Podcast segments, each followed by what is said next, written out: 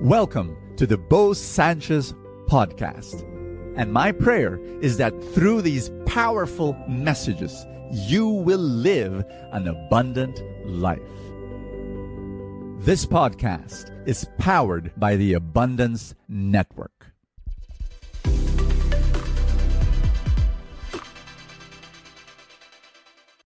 Do you feel like giving up right now? Do you feel powerless? Do you feel as though the enemy is so strong? And whether that enemy is debt, whether that enemy is failure, whether that enemy is discouragement, you right now want to give up. If this is your situation, please listen to this message. Many years ago, my mom passed away. And I thought I was handling her death well. Yes, I miss her, and yes, I'm sad, but I'm okay. Not realizing four months later after her death, I was going through a lot of struggles in ministry, conflicts in relationships, that something snapped. One day I woke up in the morning feeling there was this dark cloud around me, and there was this extreme sadness. And I did not know how to define it, that I didn't want to stand up from bed. The next morning, it happened again. The next morning, it happened again, and I knew there was something wrong. And, and this sadness bugged me, you know, haunted me for months. And I could not shake it off.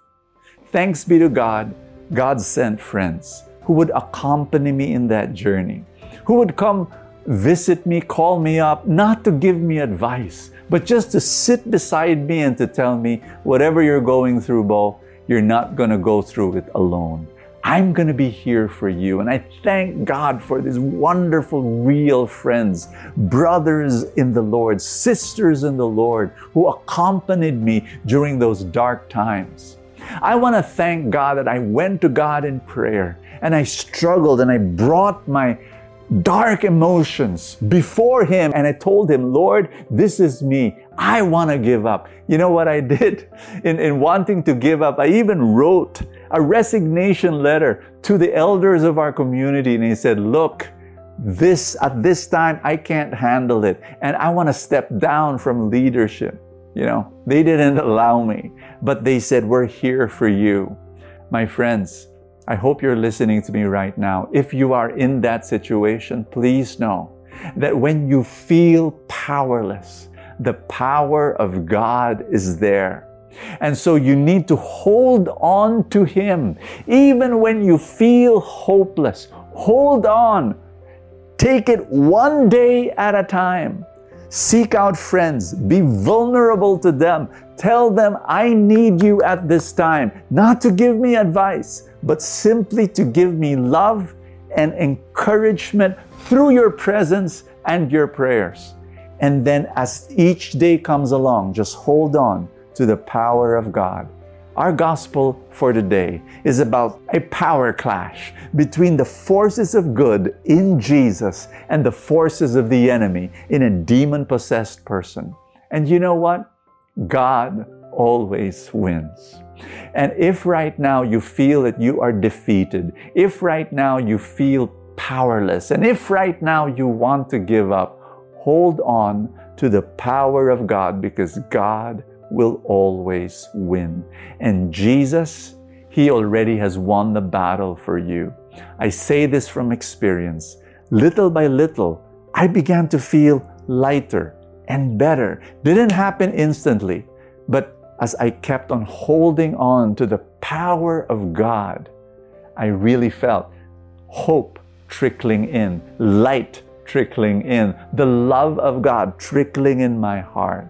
And then I realized, yes, I cannot give up because God has not given up on me. My friend, let us pray. In the name of the Father, and of the Son, and of the Holy Spirit, amen.